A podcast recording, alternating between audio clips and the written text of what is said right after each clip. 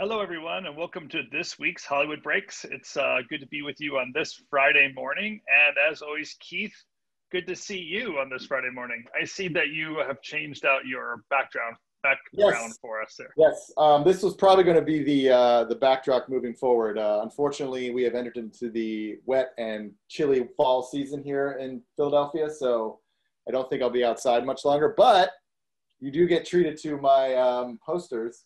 This is uh, the poster from Taken, the original Taken that is behind me. So um, I don't recall the the um, the vendor that created this. I believe it was Ignition, but don't quote me on that. But uh, all right, well, from now so, on, Keith, we have high expectations that you're gonna know who the designer of your the movie posters are. Yeah, I'll, I'll, I'll, I'll, make uh, next time. I'll make sure I do the the due diligence of getting all the the data on who designed it and all that kind of stuff. Um, uh, what I love that campaign, by the way. Yeah. the um, the quote that's on the poster, obviously a big part of the trailers and the yeah. overall scene. Yeah, I um, mean, it was it was a fun campaign to work on. Um, and once we knew that that speech was um, as as important and viral as it as it ended up being, um, it was really just a linchpin for the campaign. It was a really fun one to work on because we also released it on Super Bowl Sunday. Um, or Super Bowl weekend, I should say, and everyone was like, "You're nuts! Why would you ever release a male-driven film on Super Bowl Sunday?" Well, it turns out people do want to go see movies on Super Bowl Sunday. Yeah, go figure. so uh, that turned out to be great. We made two other ones after this, and I would argue that Lee, we basically redefined Liam Neeson's career because he basically has been remaking Taken's ever since. Right. So, uh, you know, I take pride in that because uh, you know it was a fun movie to work on, and you know, we had a lot yeah. of fun. Okay. Yeah, and I love the the way that the the three part um, yeah. series that you did in the commercials, all that kind of stuff. Yeah. Very very cool yeah, that was something that um, you know was relatively innovative when it came out. So we basically broke up um, a 90 second spot into three 30 second spots, and it was like daughter gets taken, phone call, and then sort of like a 30 second with an action montage with Liam kicking ass. Um, and it was in the same block. So you basically had a commercial and then a bit of the show and then another commercial and a bit of the show and then another commercial. So, you know, our, our head of media at the time, Julie Rieger, really kind of worked some magic to get that to happen, and it actually paid off really well for us. Yeah, imagine that chapters of a movie yeah. playing on commercial breaks. Pretty cool. And of course, this um, is people actually watching TV. So yeah, which is uh, TV spots. So I swear, it's like the big conversation we're always having is just that the just the distribution is changing so much that even marketing has to change and keep up with it. Yep. And um, yeah, thirty second spots, as we keep pointing out, really aren't very relevant. Maybe on an HGTV or or a lifetime network or something like that if you were yeah. releasing some for that demographic that's still relevant for but most people's cases we're consuming content in so many different areas especially pandemic post-pandemic situations yeah. are all going to change the rules so yeah. Um, i think the marketing people as we keep talking about have a lot ahead of them um, hey, I want to be uh, as we dive into this week. I actually want to kind of pick up on a small topic first, and then I have this big, bigger kind of question about the the Disney reorg. Mm-hmm. But um, um, this week, or I guess recently, I don't know if this week or not, but uh, uh, Amazon picked up Coming to America, um, the sequel, the uh, and they picked it up before it was released. So it's not. This is not a move where uh, Amazon is just like picking up a film and giving it a new audience or a play out audience for a long mm-hmm. tail. They're actually grabbing a first run release and putting that on their platform. It's not unusual for them. They've obviously been, been playing this game for a while, but to scoop something up for Paramount I wonder what that means for Paramount. Do you have a sense of like, is Paramount cash flow crunched? You know, are they just looking to re- release some information? I know they had their the new CEO um, and they're doing some um, new things with the reorg, but uh, there is something happening with Paramount where they've yet again dumped another piece of content to another yeah, platform. I, yeah, they uh, most recently they also um, sold Without Remorse, which was a um, Jack, well, not Jack Ryan, but a Tom Clancy universe film with Michael B. Jordan. Um, they also, I believe, sold that to Amazon as well, which strategically makes sense for Amazon because they have Jack Ryan in the show. Yeah. Um, and then now this, which I read some places reportedly was the deal was worth almost 125 million dollars, which is just mind-boggling. Wow. Yeah. Um, but given all of this, I, I think a lot of it is uh, some of it is a cash flow. I think there might be a cash flow issue. I mean, obviously Paramount is one of those uh, studios that does not have a um, streaming service at the moment. They have CBS All Access, but it doesn't really fit with the whole Paramount. I mean, they could farm it off, but uh, I, if they were to do that, then okay, it would make sense. But at the same time, it's like the fact that they sold it to Amazon means that there might be a cash flow problem. Um, you know, Sony, uh, there are two studios that sort of don't have the streaming service that they can just dump their, not dump, but move their releases onto, um, are Paramount and Sony. Um, Sony yeah. have their Xbox 360 stuff, not Xbox, but um, PlayStation, but they kind of shut that down. Um, so they don't really have anything. So I think the leadership at Sony made a decision early on to just bump everything to 2021, not even try to play the game of let's just keep pushing and see what happens with the pandemic. They pretty much bumped everything to 2021, which means they didn't spend any money. They spent no money on media buys. Everything just got shifted, um, which I think saved them a lot of money in the long run, which is why you don't see them really selling off a lot of their releases. Paramount, however, has sort of been in a re reimagination phase for the last three or four, rebuilding after post Brad Brad Grey. Um, and I think what they're trying to do, because right up to right before the pandemic, they were about, about to release The Quiet Place 2, which was going to be a huge hit for them. And unfortunately, they had to push it. Um, and they spent a bulk of the media. So that was something that they had to take into consideration. And they had to push Top Gun 2 to next summer so that was another big movie they were expecting to do quite well. So I, I think a lot of this is, you know, we just need a little bit of cash flow to keep us sustained until the things start to quiet down with the pandemic. And then, you know, until CBS All Access really rebrands as Paramount Plus, um, which is the plan, I think that's probably then you'll start seeing some of the Paramount movies start shifting over to there. Gosh, I, I didn't really consider. I, I like what you're thinking. I didn't really consider how how the strategy played itself out because I do remember the whole Top Gun Maverick um, really being pushed before the pandemic, and even part oh, of it, yeah, they were some some strategy not. And I almost like think they lost their bet, right? I mean, they basically pushed that. I know uh, Quiet Place Two saw some uh, posters go, or some billboards going up in Hollywood mm-hmm. Boulevard, yep. um, or Sunset Boulevard um, early on. So a lot of those early gambles they made, this is maybe the repercussions of that. Um, and coming to America too, I don't I don't know what the play out was going to be for that. Maybe that's like Bill and Ted's latest thing too. Like there is just some of these films that could fit in a regular film season and kind of make some off-season bets. But yeah. as a as a full drive people into the movie theater audience, I'm coming to America too is not going to be the the new standard for driving people to get into the theater again. No, I so mean, to ditch that earlier, let Amazon buy it, especially for, if they're going to make under 25 million and yeah. and uh, get through the season. Yep. Yep. Yep. Yep. You'd wonder what their uh, overall profits would be after after promotion anyway on a film like that. They might have yeah, cleared I mean, the assets. I mean, you know that Eddie probably have a Eddie Murphy has a Eddie like I know, I know him personally, Eddie. Yeah, good old Eddie. Eddie, Eddie Murphy and Arsenio. Yeah, Eddie and Arsenio. know we hang on the weekends. Um, he uh, he obviously probably has a pretty healthy back end, so I can imagine that they would have to clear quite a healthy box office to even break even. Um, so I think that's partially why you know another reason that kind of drove this sale. Um, again, just sort of cover their their their assets a little bit, and you know, uh, CBS is also a part of Viacom now. They've rejoined together. So, you know, the, the drop in sort of advertising revenue is affecting the company as a whole.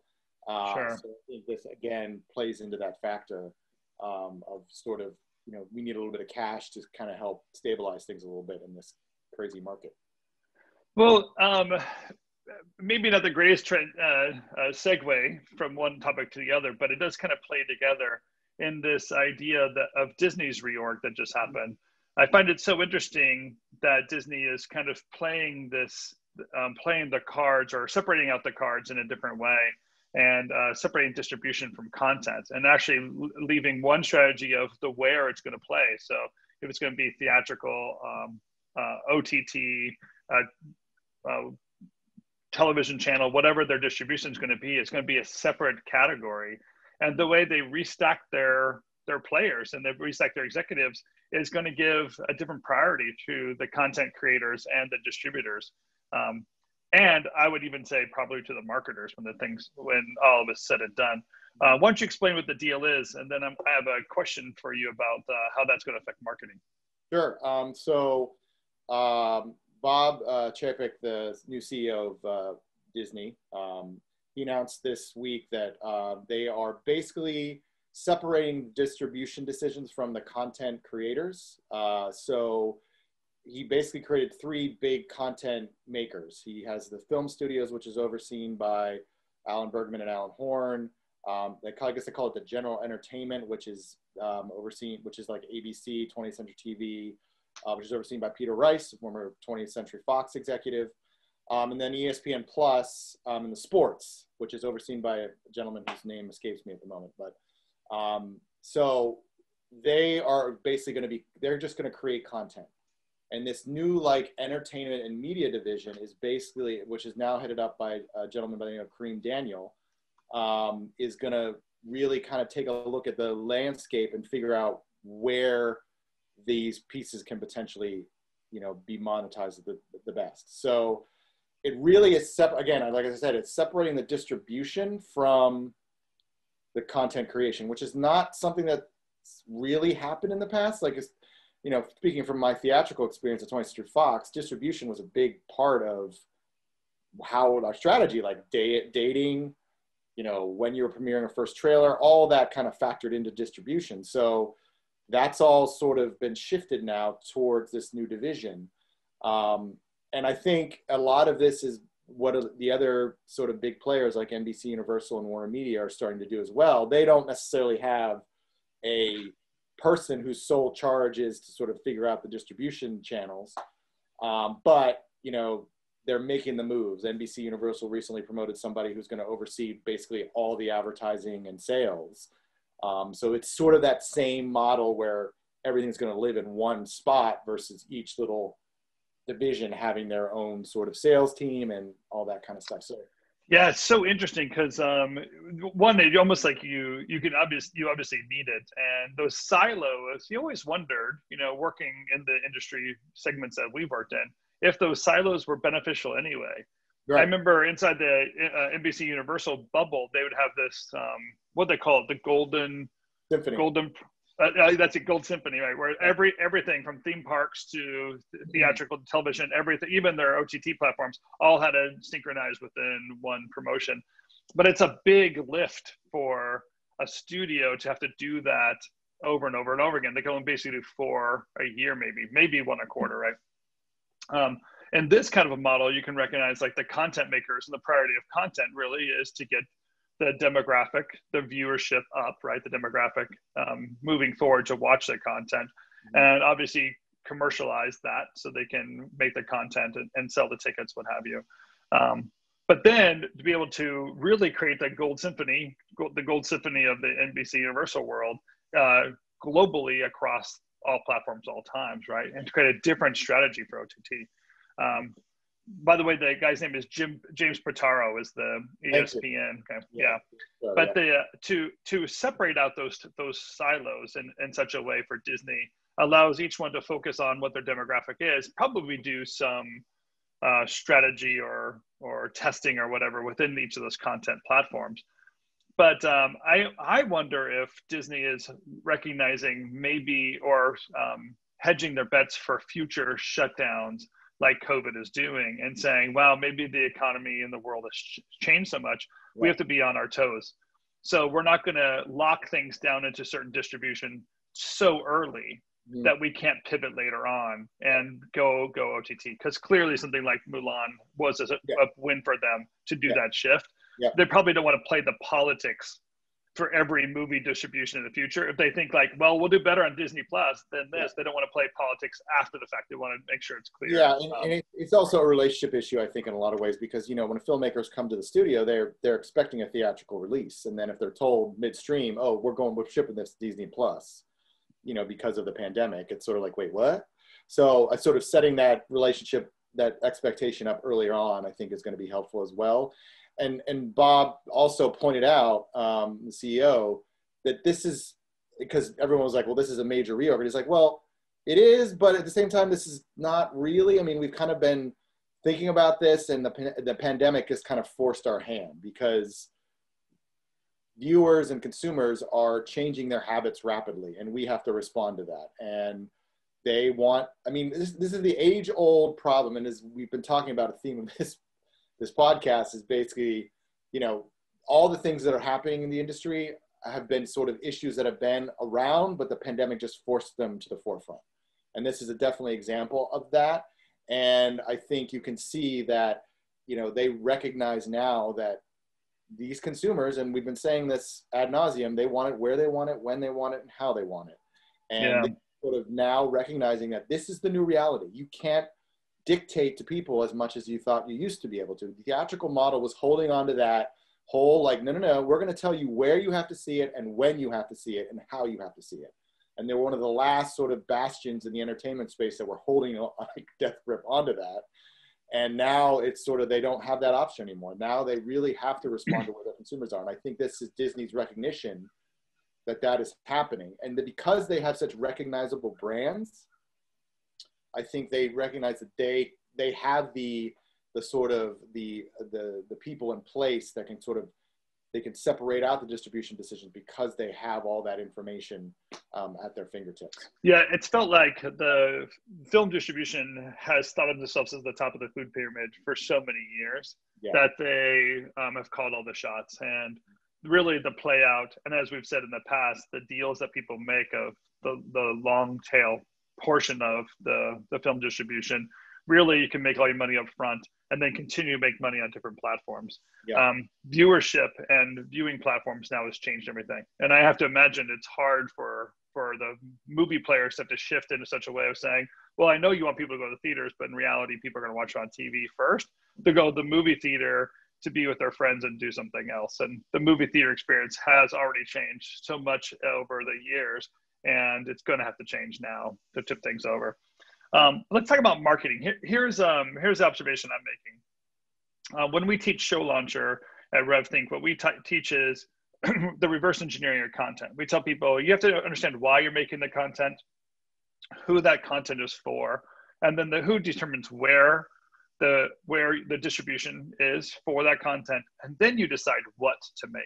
Yeah. Um, now we also we also know like the ideas of content come first, but really like you know what's what's the final cut going to look like? What, what's it going to look like is that, that, that last piece right? To, to know what the piece item is.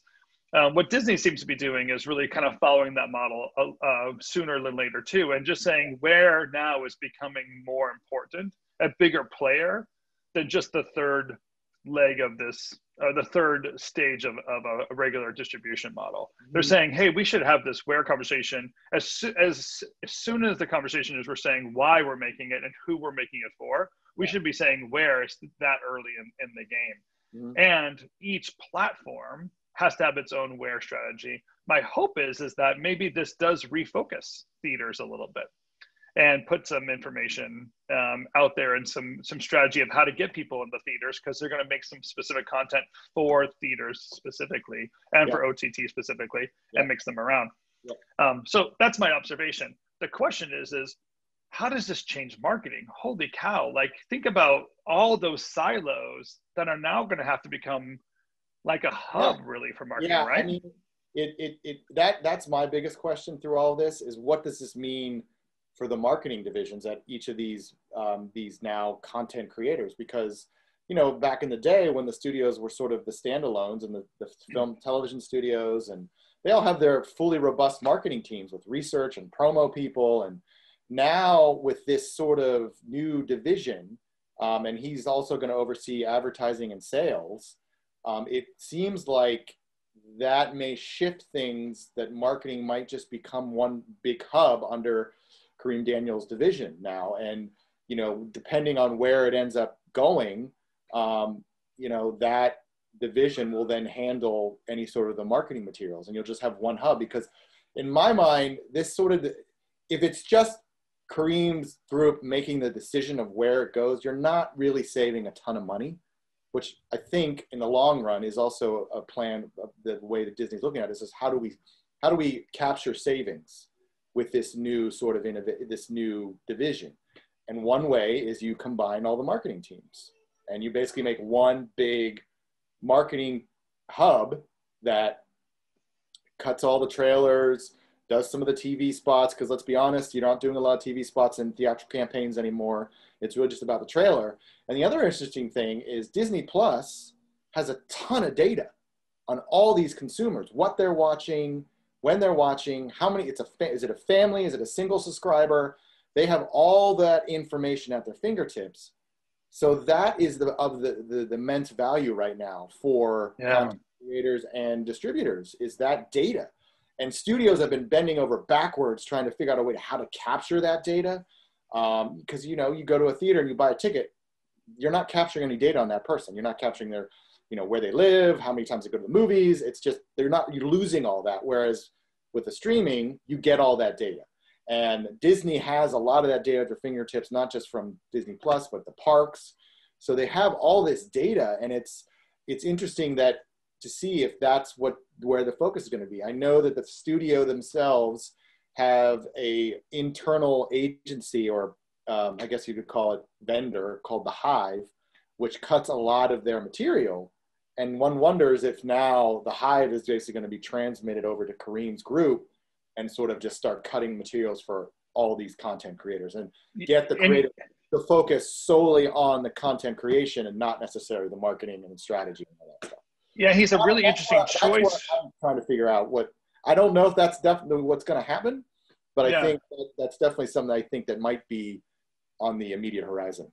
No, and I, and I'm processing with you because I think the choice of using him, you know, his, his executive um, positions before this were all within the Disney family. I mean, he's yeah. a, he basically has climbed the, the Disney ladder. Um, yeah, and yeah. I mean, he was chief of staff uh, uh, for Bob Iger. I think like he was in the CEO office for for right. years, but he was also like consumer product goods or and and games. So I do believe he's, he has like his hands on some kind of data or data source that he knows yeah. how to read and has clearly yeah. marketed well. And yeah. he's they're leveraging that ability back into the content division. Exactly. And often again, like I feel like those were secondary sources, and those secondary sources for now have become primary sources of marketing needs and strategies. And mm-hmm. now they're informing the content creators. If I'm a content creator today, by the way, I have to be thinking about my my show really being a product, right? It's something that is absolutely has to be sold to eyeballs to get certain to get certain results, yeah. and um, and you're not just competing out there with other television shows, other films, even just you know um, other forms of content if it's in the audio and media world. Really, it gets into all of the viewing time that we've talked about um, and the, the, distractions that viewers have when it comes to just the TikTok videos of the world, mm-hmm. the uh, game, the games, and the billions of hours people are watching in games, and what YouTube does uh, to distract viewers into all the different categories as well. The competition has gotten so fierce for people's eyeballs that you can't just be only in one one discipline of yeah. the industry anymore to do it. And I wonder if Disney kind of recognized that in Kareem. He he's coming from a very different background different eyes and ears. And I bet some of the, his years he spent in the CEO office, the chief, chief of staff, gave him some sense of what that strategy is and how it plays out in these divisions. Be interesting to see. Uh, I'm going to guess like if I was, I'm also a trailer editor or running a trailer company today. I'm going to have to start thinking about um, branching myself out to almost being like an agency, right? Start looking into an agency type strategy on viewership, data, results, measuring those results. It can't just be the silly test audiences they used to do in Las Vegas back in our day. They're going to have to start looking at some hardcore data to. Yeah, I mean the, research the the research area is going to have to change completely, particularly sort of in a theatrical space because the traditional theatrical way of doing research was you did screenings, you had questionnaires, you had tracking, but sort of that's all going to change now because of the fact that it's not just about theatrical experience anymore. It's just not. Like you have to be able to sort of look at um, the data from start to finish in terms of determining where the you know the best place to release it, um, when to release it, and all those things are all going to be come into play. And I think to your point, I think Kareem Daniel is going to have access to a lot of that data, whereas sort of theatrical research is, can sometimes be just sort of guessing, guesswork, and looking at the numbers and saying, well, you know, here's what you need to do. And, you know, well, that doesn't exist in the movie. And it's like, okay, well, then you got to make it up. And it's like, okay, great. yeah. You know, right. that, that, I think those days are kind of like, those days are gone. So I think you're going to see a, a shift in sort of how data is managed and how it's handled and how it's used to basically find the best audience for every piece of content. Yeah, and, and, if you're competing with NBC Universal, they obviously have so much information at their exposure, uh, owning the cable networks and the data structure there. I think these major data players are coming into play. Amazon is going to become a content, uh, uh, is it becoming obviously an entertainment partner? They are all about data. There's nothing else that is Amazon yeah. besides data. And uh, Apple TV or the Apple world is coming this way. So I think Google's smart. They're staying out of it because they don't want to be. They want to be hit up as the monopoly that they are. They want to float back to the backside so everyone forgets that they're how important they are and all the influence that they have, um, and staying out of it. But um, we really are watching, as we're always kind of pointing out, these big shifts that are happening. And um, I mean, I'll just say, week by week, it's awesome. Whatever we're doing to create content for our show, we don't yeah. have to do much. We just have to no. wait seven days and Disney seven days and then the world shifts again. yeah. moment. I, I swear we have like a list of things that we wanted to cover, and those things keep being pushed back by the next thing that happens in the seven day period. We have to stop stop uh, doing research, just let it come to our doorstep. Yeah. Um, well, very cool. I think that there's an important thing to be watching as the as the items play out. I'm curious to see what Paramount's going to do. I do think there's something happening at Sony. We're going to watch some merger happen there, but we're also again just watching the evolution of these big players. Yeah, and I think um, yeah, there is going to be an investor day in December. Um, Walt Disney's going to put on the company's going to put on a big investor day, and I think that will give us a real peek into how this new structure is going to work for them, and how all these divisions are going to play, and what what's going to be underneath the Kareem Daniel umbrella and what isn't. So I think that'll be a real eye-opening um, presentation for sure. That's really great. Yeah, maybe this is a precursor for that. Yep. Well, Keith, once again, thanks for the the week um, and you, pay attention to these trends. I know that we're going to get some people coming up soon. What I want is to hear is um, it, your friends from Amazon. I'd love to get them on here because I'm curious of what this strategy is that they're doing. I will You're holding your breath, can, so. I'll okay, bust out my old school Rolodex and see what I can find for you. Flip through that thing, see if we can find some people. I'd just love to get some inside scoop if there is anything on yeah. how Amazon plays out because their practice, people in the industry know this that their their studio practice is very different. They have they're very efficient in a lot of ways, but then some of these media buys um, seem to have some kind of long tail structure that are different than other studios are looking at. So um, there's they're doing something very different with their numbers and their strategy internally. It'd be cool to get some some thought leadership in that conversation. see what I can do. All right. Well, then uh, again, until next week. Thanks, Keith, for joining us. We'd like to thank Lydia and Ethan for their help in the um, what they do behind the scenes. Go Social and their team. Thank you for all that you're doing, getting our graphics going. Of course, the team at RevThink for being our supporters and viewers like you. We couldn't do this without you. Um, if you like what you're seeing, please subscribe to this channel. We're going to be making more content in the next few weeks, and we'd love for you to be part of it. So subscribe here to get our latest information and content we have going on. Keith and I are working hard behind the scenes. We have a couple of players that and big um, conversations we have coming up in the future. So um, subscribe and, and stay on our um, our email channel um, that way. Uh, Keith, I'll see you next week. Thanks for another great week, um, and thank you all for watching. And a new poster. Woohoo! And a new poster.